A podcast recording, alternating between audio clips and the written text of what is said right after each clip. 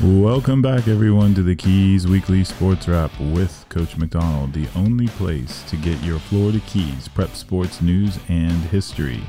You can find this podcast every Thursday at keysweekly.com. Please share and like. You could also find me on Facebook at Florida Keys and Key West High School Sports History. And big news for the podcast. The podcast is also going to terrestrial radio. Thank you to the Keys Weekly and WKWF for putting the podcast out. We're going to have Saturday mornings at 8 a.m. at AM 1600 FM and FM 103.3. You could hear the Keys Weekly Sportscast on the radio also. So thanks, guys. There's a lot to break down. I know we have Christmas break coming up, and we have a great guest today, Joey Wardlow, Key West High School 1984 state champion and new inductee to the University of Tampa Athletic Hall of Fame, where he was a four year starter there. We're going to talk to him a little bit later in the podcast. And this past week was a busy week in, in the Florida Keys for all the sports. We are going to talk about basketball a little bit here. Um, last week on the 13th of December, I'm sorry, the 15th, in a county matchup in boys and girls basketball, it was Coral Shores versus Marathon. Girls played first. The Lady Fins won the girls' game 54 38. Junior Elena Eubank had 17 points in the game, and Abriana Marshall added 14. And uh, Marathon was able to beat Coral Shores in girls basketball. Right after that, you have the boys basketball game. Hurricanes brought home the win in that game. Coral Shores bested Marathon 64 28. Matt St. Aubin had 20 points in the game, including three three pointers for Coral Shores. Isaac Holmes scored 17 points and added six steals. He really disrupted the Dolphins' offense. Eddie um, Espinosa had eight assists, five rebounds, and three steals for the night. For Marathon, Xavier Grant was good for 13 points in the loss. And um, a couple thoughts on that game. Um, I was up at that game in Marathon. I thought both the games went really well. What really impressed me was obviously the play of the Marathon Lady Fins. So far, they have beat Key West and they have beat Coral Shores. So I know they're going to play each again at Key West and at Coral Shores. So there's going to be some great matchups. What impressed me was the Coral Shores boys basketball team, Coach Mandozi, who we had on the podcast last week. You really see the hard work paying off for him as far as his team goes. It's a very senior laden, laden team. They play very, very well. And I'm telling you guys right now, the Coral Shores Key West basketball games this year are going to be some great ones. I think that those teams really match up well. And I remember last year, Coral Shores going down to Key West and having it close late, and Key West was able to pull through. And I know Coral Shores has those two dates circled. Now, as of right now, the Hurricanes are playing a series of out of state teams over the holiday break in Orlando. Then, January 5th, they're playing Oxbridge Academy. Now, Marathon, the Dolphins do not tip off again until January 4th. And as far as the Key West Conchs go, they are playing Gig Harbor, a team out of Washington State, on December 29th in Key West. And then they're going to ring in the new year, January 7th, at home against Boca Raton. Also, last week we had um, Marathon got a win on the 13th against Archimedean. The freshman Deshaun Holmes for Marathon was able to have 10 points and 14 rebounds. He had back to back double double games between the Key West and the Archimedean game. Um, and it's been a pretty good year so far for basketball, so there's a lot to look forward to there. Um, girls weightlifting is also going on right now. Coral Shores traveled to Marathon on December 14th. They were taking the very last final weightlifting meet of 2022. Mikkel Ross from Marathon was the overall top lifter in both Olympic and traditional scoring. Her total lifts of 250 pounds got that for her. She also won the top spot in the 129 pound weight class. Teammate Justice Lee Isom was second among all lifters using the equation, which takes into account weight class and top lifts. She was able to total 295 pounds in her lifts, placing first in the 183 pound class. Coral Shores' Rachel Rush won the 110 pound class with 190 total pounds lifted, earning third place among all lifters. Marathon won the meet, scoring 100 points to Coral Shores 53 in traditional scoring, which totals a lifter's bench press weight along with a clean and jerk lift. The Canes narrowed the gap in Olympic scoring, but she but still fell short to the Fins 91-58. Olympic scoring totals the lifter's best clean and jerk attempt with their best snatch lift. Both teams will measure their gains from the holiday break when they meet again on January 4th at Coral Shores. So Girls weightlifting is a great new sport we've had for the last five, six years in marathon. And I know Key West and Coral Shores is doing it too. And it's been a great activity for everybody involved. Let's see. Today for me is Sunday when I'm reporting, recording this uh, podcast. Last Friday night, Tracy McDonald and myself drove down to Key West to check out this humongous unbelievably well ran wrestling tournament in Key West High School. Uh, Coach Jimenez has had this tournament in Key West High School. They welcome teams all over the state. I saw teams from Dade, Broward, I saw Hudson, Florida, all over the state. Everybody was at the Key West High School gym. They had three mats going. I mean, it was a really, really interesting thing to check out. I recommend you guys going to see it next year because I'm sure they're having it again. Um, it is called the Key West Invitational Wrestling Tournament. It was held on December 16th and 17th. The top place winners for the Conchs were Jason Flynn, who took second place at the 138 pound class. Flynn won four of his matches via pin. Earning third place medals were Alfredo Corrales at 145, Elijah Miranda at 170. Four wrestlers took fourth place, including Dasmukh Muhammad Bakhtigov at 138, Jaden Fox at 182, Weston Andrews at 195, and Ralph Ritchie at 285.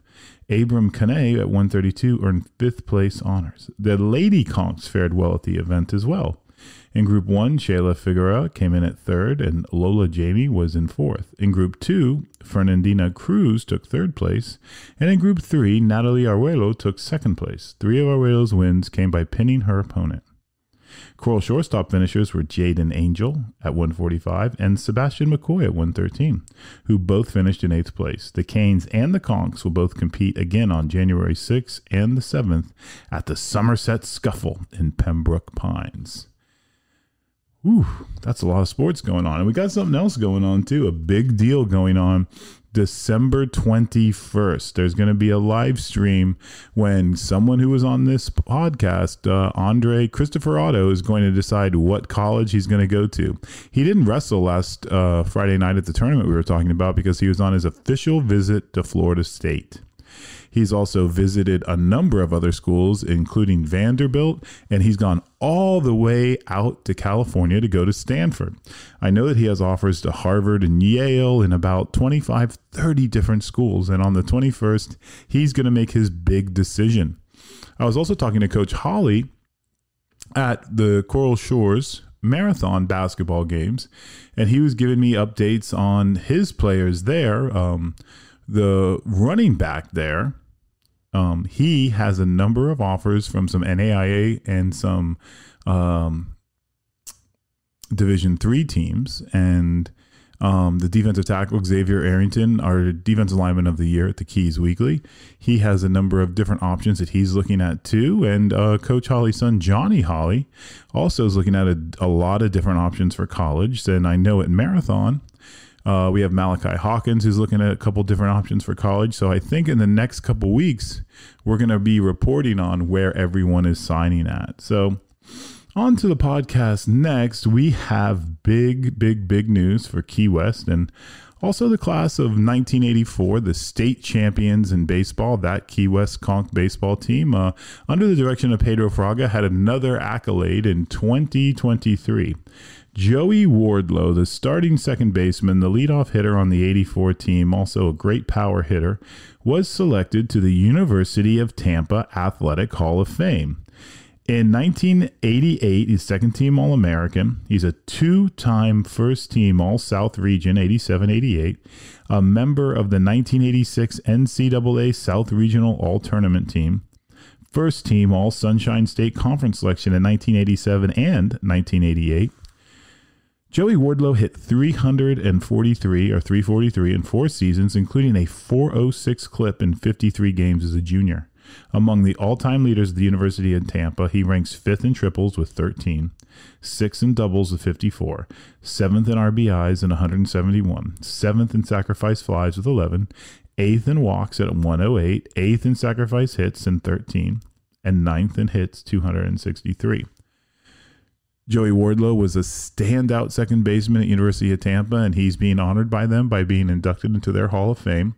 He is currently the head coach at St. Thomas Aquinas in baseball, where he won a state championship in 2018.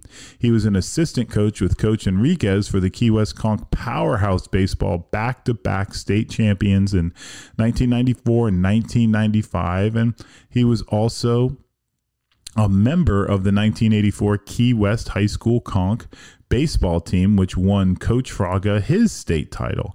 So he's going to come on the podcast next to talk about his beginnings and how he developed himself into a baseball player by watching the Tomato League in Key West when he was a kid and by countless hours of practice with his father, former Key West High School mayor Dennis Wardlow.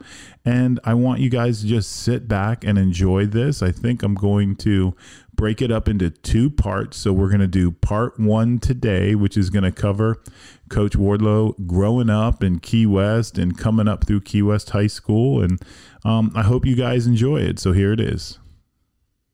Here he is, everybody. Keys Weekly Sports Wrap podcast. We have on the newly inducted member of the University of Tampa Hall of Fame for baseball and for all the other sports. And he is the coach at St. Thomas Aquinas, and that is Coach Joey Wardlow. Welcome, Coach.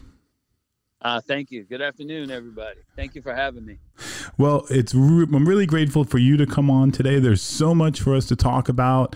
I've been looking forward to this for a really long time, and you know the reason why you're on today, yes, is you have been inducted into your university's athletic hall of fame for baseball. Um, when did you find out about that, and what was your reaction to that? Well, actually, it was a very interesting story. I happened to be over at Niles Chevrolet, and my father, Dennis Wardlow, was doing a radio show. And I got a phone call from the head coach at University of Tampa, Joe Urso. And he just kind of, it actually caught me by surprise. I wasn't thinking about it. He hit me up and he said, "Hey, he said I wanted to be the first to call you. Wanted to congratulate you that you are uh, you're in the Hall of Fame at University of Tampa." And I remember being like standing there um, at Niles Chevrolet and looking out over the water and thinking, man, this, this this was like the best situation because I got the phone call when I was in Key West, and you know the view because I live about a block from from there, and I grew up there, and it was like I got I'm standing here, my dad's ten feet away, and I'm looking out at the water in Key West, and it was the perfect situation that is so appropriate to what we're talking about today because you're you're at Niles Chevrolet, you're within walking distance to the baseball fields. Not oh, not only the I mean the, yeah. the baseball fields have always been special to me. I mean, when you grow up in Key West, and especially when I grew up in Key West, you grow up at the fields. Uh, even the fields that some people new to Key West don't realize were there. Um, you know, Wickers Field was basically our playground. And on the weekends, all my friends and I would be out there. And whether we were practicing or, or playing games or watching the Tomato League on Sunday mornings, uh, it, it was the best thing ever just growing up around baseball down there. So, so much baseball going on. Can you sort of explain to uh, sort of our newer listeners what the Tomato League was? Well, for the most part, um, it was a group of guys that were actually very good players. Um, they varied in ages, and you know, guys from the island. Some of the guys that had come over uh, from Cuba and were baseball guys. And I think the main thing about it was it was always fun to watch. It was always fun to play. But the, the biggest thing about it was, and it kind of says a lot about just being in Key West, is those guys are out there. They could have been doing anything on those mornings, but they loved baseball.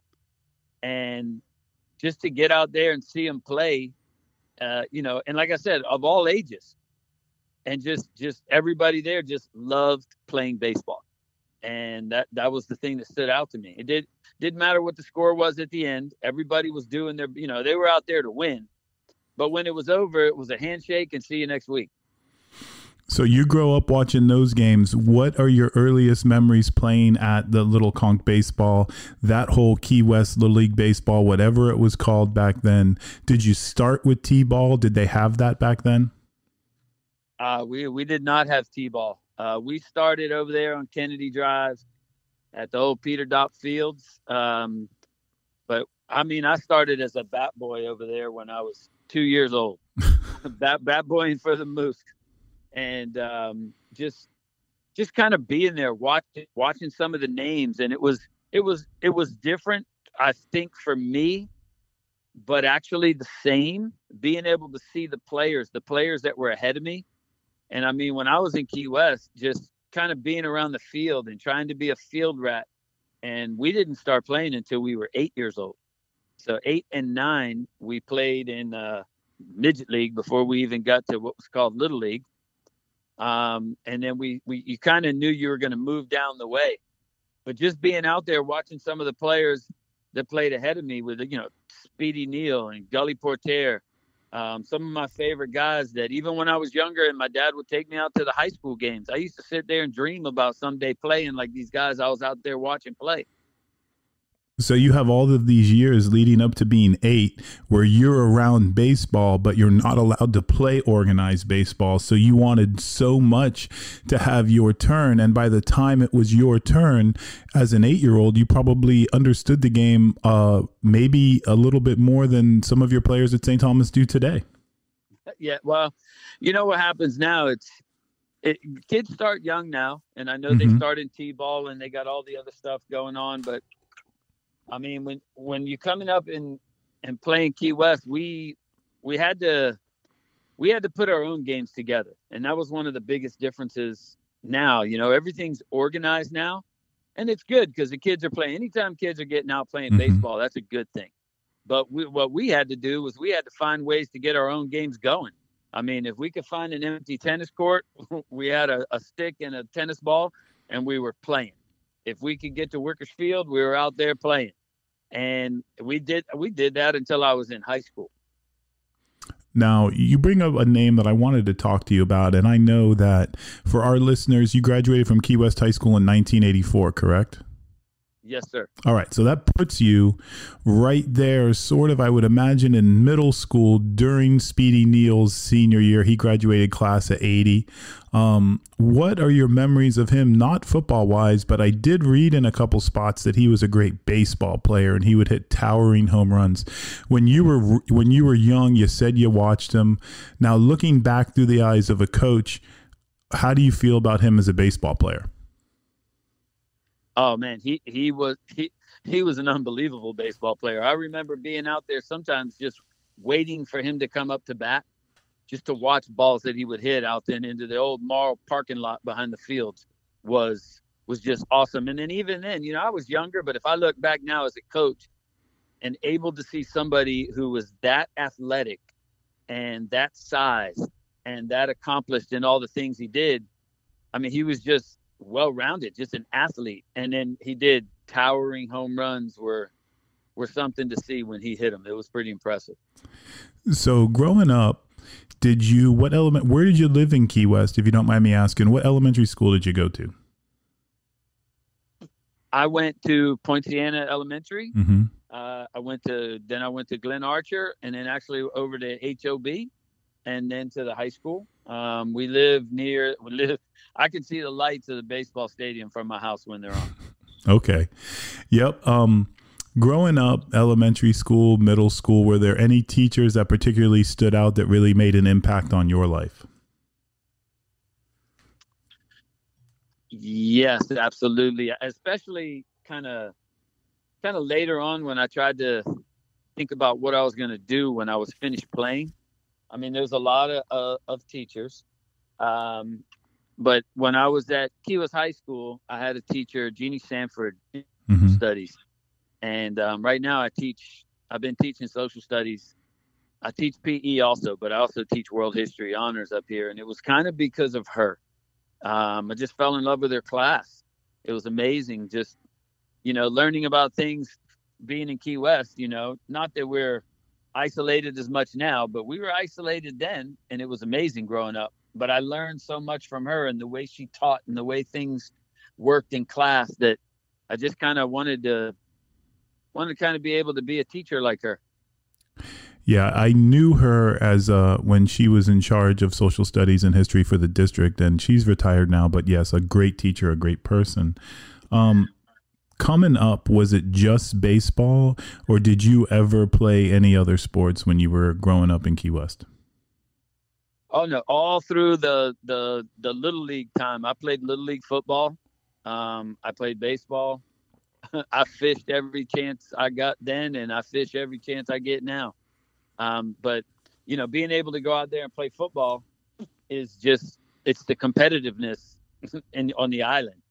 It mm-hmm. taught you how to do different things. I mean, I I, I kind of now things have changed a little bit, but it, it kind of we should kind of be working at promoting kids to play multiple sports whenever chance we can because they're using different body parts, different muscles. They're learning different things. They're figuring out how to do things and be competitive in different ways. Uh, it's it's extremely beneficial. It helped me playing football. Now, did you play football at the high school also? I did not play okay. football in high school. Um, th- things changed a little bit in high school because everybody got a lot bigger than I did, and it, it was it's not a sport you know that you're restricted to size. Um, but you know, my interest turned more towards baseball and I kind of felt like there was some things I could do in baseball that I wouldn't be able to do as far as you know just having as much success in football. Um, but baseball was still baseball became kind of not a full time thing playing in competition, but you know getting out a couple days a week and hitting in the cage and getting together and play games. Um, you know, if there was a pickup game around, which is very common when uh, when I was growing up of basketball, we'd go out and a bunch of guys would play basketball. Mm-hmm. But but again, it teaches you how to be competitive in different situations, different environments. Um. So when you're coming up and and you're in middle school and you're going to all the high school games for years, you know going into this that you're going to be playing at Key West High School. What were your impressions as a youth of Coach Fraga, and and what did you think about him? Were you excited? Obviously, you're excited to get to high school, but what was your take on Coach Fraga before really being coached by him? Well, I got luckily to see all those guys kind of ahead of me uh, that he was coaching. Um, you know, and I could tell just it, it's it's strange to say, but in my mind, I have memories of being out there and watching the games and feeling like I was almost almost part of the game. And I knew that he was running and managing everything. And when I got there, I mean, just he was extremely supportive, which is one of the biggest blessings in a coach is that a coach is going to support you, point you in the right direction, you know, make sure that you're prepared. And we prepared the best we could throughout those years, which kind of got us to the state championship. I mean, we were good, but we were also prepared. So a lot of that preparation took place when you're a kid, 8, 9, 10, 11, 12. When you're playing over there at Kennedy Drive, um, how how involved were you? Was that a was that a just a January to May thing, or did you guys play all summer? Um, how many how many of the guys that were on the state championship state championship team was a product of that little league system? All of them. I figured. we we we played our kind of regular seasons over there and kind of that 10, 11, 12 year old league, uh, being able to play for Clayton Sterling and kind of getting taught and coached up by Randy Sterling.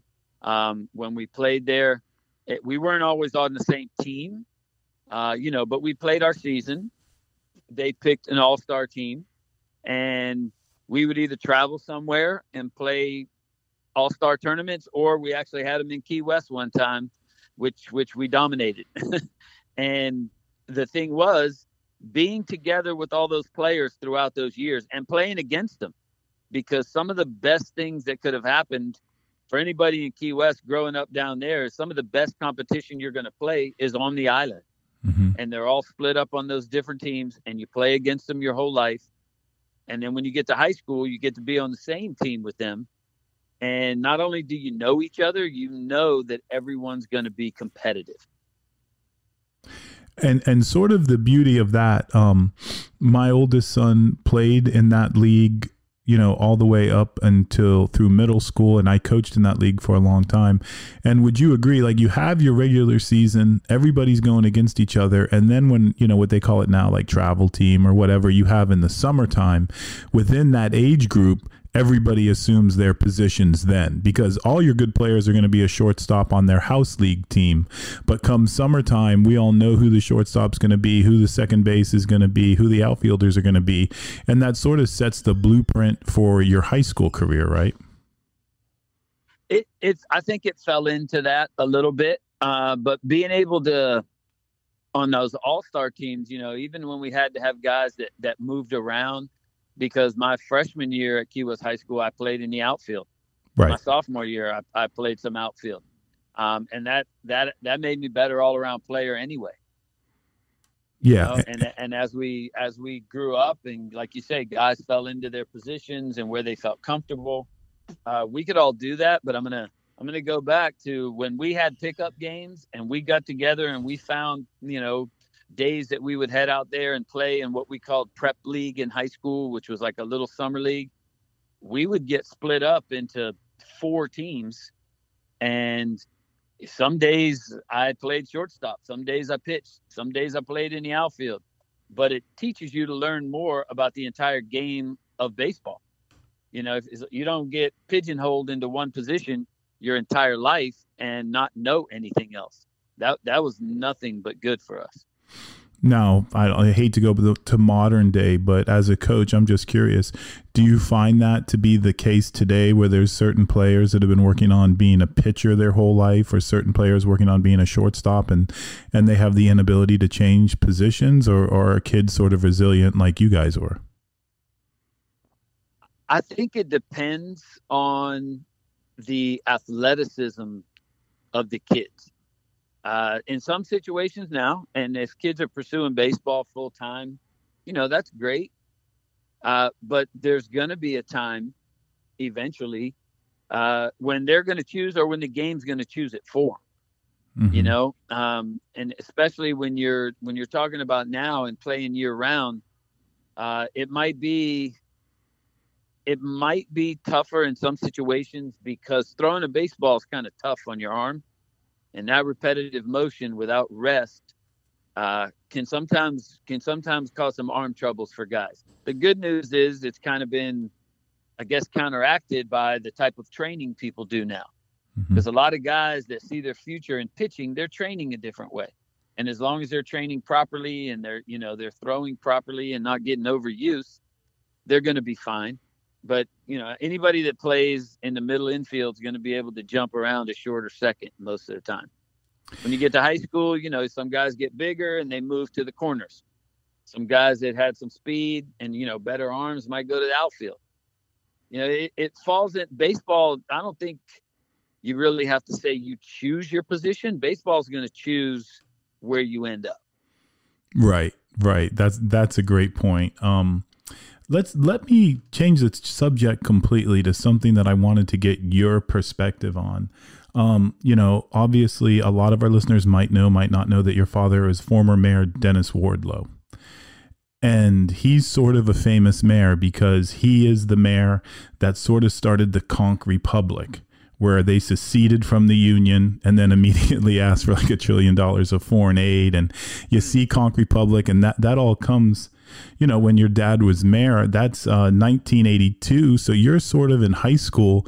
What are your memories of that thing? Because it, it got a lot of press and it sort of sticks around today. And, and your dad's a pretty big deal. Uh, he's an amazing dude. He's a famous mayor, but he's a famous dad. Most importantly, to me, and now famous grandpa uh, and great grandpa. But um, it was actually my grandfather, Charlie Wardlow, actually got the first kind of wind of it. He was a ham radio operator, uh, and he informed my dad, and my dad and his uh, his group at the time and the powers that be kind of got together, and you know they were cutting us off up there and yeah in Homestead in Florida City, so for our, I'm sorry, we Coach. We weren't putting up with it. for our listeners out there, I love the story that your that your grandfather is a ham radio guy. So he's listening to these radio transmissions, and you're telling me he heard about the fact that they were going to stop everybody over there by Last Chance Saloon, and they were going to search every car because of uh, smuggling drugs and and maybe even human trafficking or whatever. So your grandfather heard about that on the ham radio. Absolutely. He tracked it down. He used to get into that uh he had a radio room in in the house mm-hmm. and he would get in there and he could he could get in there information that needed. Um, but he found out what was going on, like I said, and he got his ham radio buddies together to get him all the information, kind of gathered it up and passed it on to my dad. And my dad ran with it with some other guys and Conch Republic was born and what a great way like to bring awareness to what's going on in sort of a joking way man. That's something that i think would still work today but the fact that like i feel like now that your grandfather he might be like the hub of the coconut telegraph. He he's finding out everything and passing it all on huh?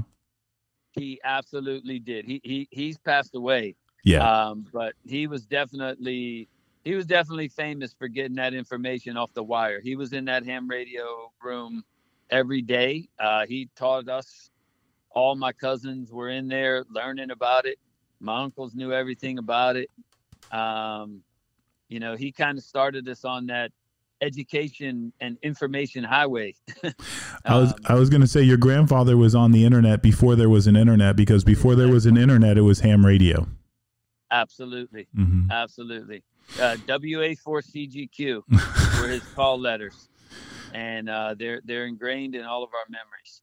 Right, because yeah, that that's awesome. But like, as far as as you're concerned, like, what are your memories about that whole media blitz and everything like that? I'm sure your your dad was really busy during that whole time. And were you at the any of the events or anything like that, or were you just a rebellious teen that was too cool for all that stuff? No, no, no. We we got to get into it. I mean, a lot of those meetings took place at my house. Um, usually after my dad and I. I mean, I just Tomato League Two or Wickers Wickersfield, and I, I I know you probably didn't see Wickers Field when you got there. Mm-hmm. Um, but Wickers Field was the place, and I'm talking. My dad would go out there and throw batting practice to me for hours. My mother and sister would be in the outfield shagging balls my dad and I would be in the backyard my whole life, practicing, playing catch in the batting cages. And um, I never really, I knew he was involved with the stuff. Um, but he, you know, he kind of gave us the time first. And then when all that happened, uh, actually the biggest, uh, the biggest flack I guess we got is when we were travel on the road we would have other teams start singing the uh, the national anthem at us like we were a foreign country. like you guys were traitors. Yeah, it was kind of fun. ah, you know what? I, I, prefer pirates to traitors. Oh, who we definitely we definitely weren't traitors. They turned their back on us, so we just stood up to them. Right. And and obviously it has really, really worked for Key West. And I think it did a great job of spreading awareness as to what was going on because it was wrong what was going on in the first place. But that's a whole different discussion. Um, uh, let, us go back to baseball now. You said something a little bit telling to me talking about playing outfield as a freshman and a little bit as a sophomore. So you're telling me there was no JV baseball for you. You went straight to varsity. I played a little bit of JV baseball at the beginning, mm-hmm. and um, some there was some injuries on the varsity team, and I went up there my freshman year, uh, started to play, and then my sophomore year, um, I was just up there full time. So talk everybody wants to talk about obviously 1984. But what happened before that? How were your teams your freshman, your sophomore and junior years? Did you make deep runs? What happened? Oh, we made some deep runs. Uh, we, for the most part, 82 and 83, we ran into arms from different places that, you know, we we always had good hitting teams. Um, we had good arms. It just sometimes you run into another guy uh, that comes in and just kind of can shut you down. And once you get into the postseason, and back then it was one and done. You lose one game in the postseason and mm-hmm. season's over. Mm-hmm. Um, so I mean, we made deep runs, which prepared me, prepared the other guys um, for an 84. I mean, when we started getting on runs and tears, it, we just didn't have any. We had no holes in our lineup. We had no holes on defense. Um, we were just a full team where everybody knew their job, everybody kind of knew their role, and then if anything slacked in any category, somebody picked it up and that's what makes winning teams. We, we, I wouldn't even say we had a whole team like now. You know, there's a lot of high school teams now where you got a whole bunch of guys on there that are going to get drafted, and they're not successful. We were guys that just worked, and we worked when we were at practice. We worked when we weren't at practice, and we played together. Sometimes we were just maybe not always the best players on every field, but we were the best team and and obviously that's going to win nine times out of ten. But um, looking back on it you know what are your what are your biggest memories like during the seasons um, playing baseball there at key west high school throughout like your your freshman your sophomore and your junior year? What really sticks out about those years? Well the thing that sticks out to me is the thing that that kind of makes key west successful all the time in baseball. And even now, I mean, I, I run into a lot of baseball people in a lot of baseball places. And eventually it turns around to how is it that Key West always ends up with such good players and such good teams? And what I learned, even from my freshman year, is on the field, the togetherness is different than other places uh, because we know each other our whole lives.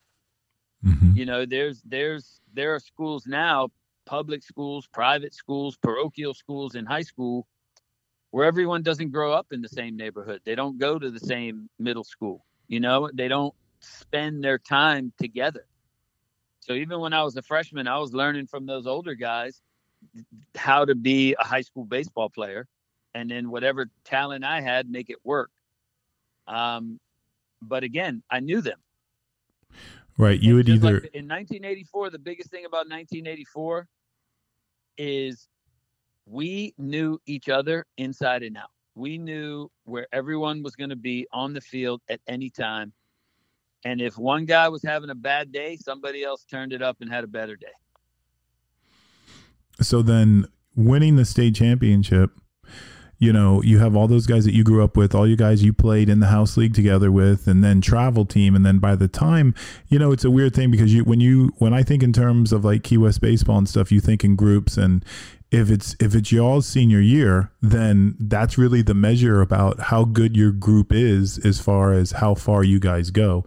And you guys go all the way, but winning the state championship, what players, what teammates really, really stand out to you when you think back to that team as as someone, man, that guy really helped and he was an important piece of the puzzle? Well, throughout the year, the good news was, like I said, we had we really had no holes. I mean, we we knew we were steady at different positions. You know, Louis Blanco was going to be solid catching. Joey Gandolfo was going to be at third. Joey Jungle Rat Diaz at short. Um, you know, I played second. We had in the outfield, you know, our outfield kind of rotated at times because those guys were our pitchers. And in a high school season, if you have one very good pitcher, you can do well. I mean, we had three guys that could have started any game, and David Fleta, Freddie Varela, Sean Niles. And then when we got to the state championship, I mean, Mark Lastris was our first baseman, and just just turned it on and had four hits in the game. You know, uh, and then our big left-hander David, our big right-hander Freddie, got through, got us into where we needed to be in the state championship games, and then Sean Niles ended up pitching in both the state championship games. So, you know, we just we relied on those guys, but it, the way it worked for us was if you took Freddie Varela out from pitching, he's going to go somewhere else because he's going to help you at the plate. You take David Flate out from pitching, he's going to play somewhere else because he's going to help you at the plate. So they weren't restricted as POs kind of have now with pitcher mm-hmm. only kind of guys. And Sean Niles, when he wasn't pitching, he was also in the field and he was another left handed hitter for us. So, I mean, we just did multiple things, but we all had confidence that we could do those things. So, really, the focus for Coach Fraga at the time was who are our nine best baseball players, and let's have them on the field at all times. Well, it was that, but we also had guys that weren't in that nine that if you put them in the game, you know that they're going to produce as well. Mm-hmm. Because we, it was, we had between ourselves, which I kind of, as a high school coach for for years now, what I've been trying to instill in players is that competition needs to be competition all the time. We competed with each other at practice. We challenged each other every single day. And we were the stiffest competition that we faced within ourselves. So to us, when we were facing teams from outside, we felt confident that we were going to be okay because we we were tougher on each other than other teams could be on us.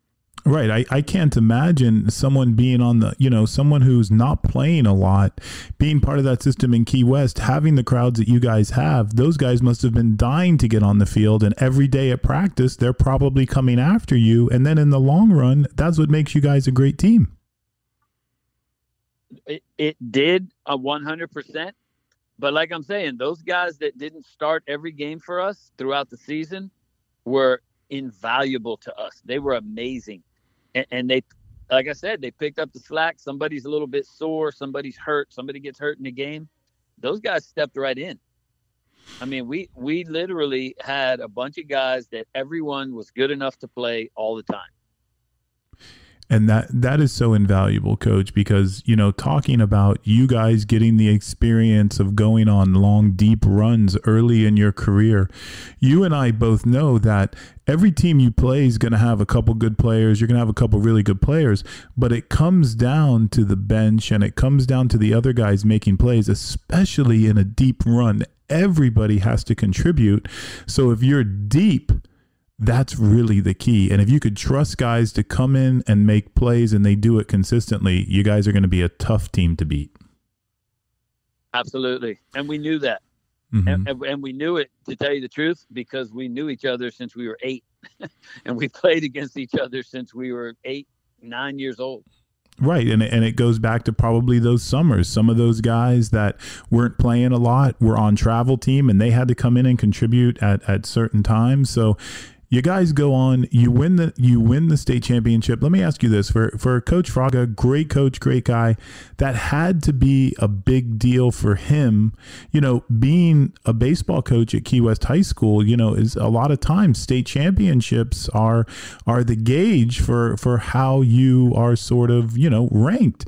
And he must have been ecstatic. How happy was he? Obviously, winning the state championship, and and what do you think it meant to him? Uh, well, Coach Coach Fraga was excited, but we were we were I mean we were more excited for him because right. I mean he he was just so so happy, you know, and just just back then it, it was different, you know. We, we he took care of us. Um, you know, when we were in high school, we probably didn't realize how much, you know, but he he drove the bus that we went on to play when we played out of town. Yes. And then he coached the whole game and then he drove the bus back home. you know, and he took care of us, and we we were happy to win for him. A hundred percent. And then like you think about that, uh, I taught with Martha Marshall, who taught, uh, she taught English at, at, Key West High School, you know, back in those days in the seventies and eighties. And she was a volleyball coach for a, a period of time. And, and I, I remember being a young teacher and she was explaining to me how part of her role as coach was to drive the bus to Miami and drive the bus back. And she's driving over the old seven mile bridge and everything like that. And a lot of people don't realize, you know, know how far we've come as teachers and coaches and everything and just shout out to those guys doing that and I mean, you really talking about, and I feel old, but just like a long time ago. Can you imagine, Coach, driving the bus these days? No, I, not not with as much uh, responsibility we're given in other situations. Mm-hmm. um, that that that's a pressure that all those coaches took on that I don't envy, but I definitely appreciate it. Thank you, everyone, for listening to the Keys Weekly Sports Wrap with Coach McDonald, the only place to get your Florida Keys prep sports news and history. You could find this podcast on the keysweekly.com every Thursday. Hey, tell somebody about this. You could also find me at Facebook at Florida Keys and Key West High School Sports History. This podcast will also be replayed on WKWF AM 1600 FM and WKWF FM 103.3 every Saturday at 8 a.m. If you guys have any topics for the show, you could email me at sports at keysweekly.com or you could send me a message on Facebook. Thank you guys for listening and have happy holidays.